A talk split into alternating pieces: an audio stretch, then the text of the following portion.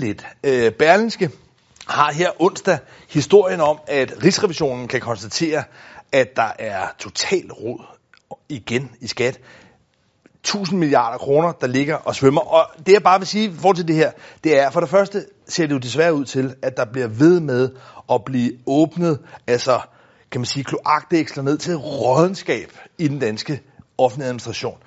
Det vil rulle videre, og fra nu af, der er det altså Socialdemokratiet, ja. det er Mette Frederiksen, der får ansvaret. Og, og du kan sige, skat er selvfølgelig det mest lysende eksempel på et område, hvor danskerne mere eller mindre har mistet tilliden til en stor offentlig institution, men det er jo mere bredt end som så, fordi de sager, der har været rundt omkring, og du nævner selv forsvaret, men der er jo også Britta Nielsen-sagen, ja. og alle de der ting, ja. har jo grundlæggende gjort, at mange danskere ikke længere tror på det offentlige, ja. som noget, vi kan læne os trygt og roligt op af. Og den tillid, det er altså Mette Frederiksens opgave at få den genoprettet. Ja, og her i løbet af foråret, der vil øh, den undersøgelseskommission, som er i gang i forhold til at udrede hele skandalen i skat, den vil også begynde at interviewe nogle af de ministre, der har siddet gennem årene.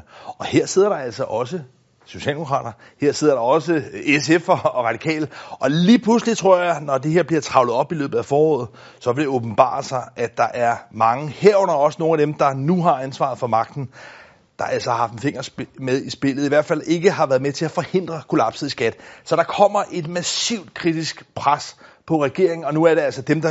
Jeg, jeg tror, det her det er noget, der altså, måske virkelig godt kan rykke frem på listen, fordi hvis det her først eksploderer, så er det noget, der giver virkelig dårlig karma for regeringen. Nummer 7. Ja, en hver, der følger en lille smule med i bybilledet og i øvrigt i medierne i, øh, i den her tid,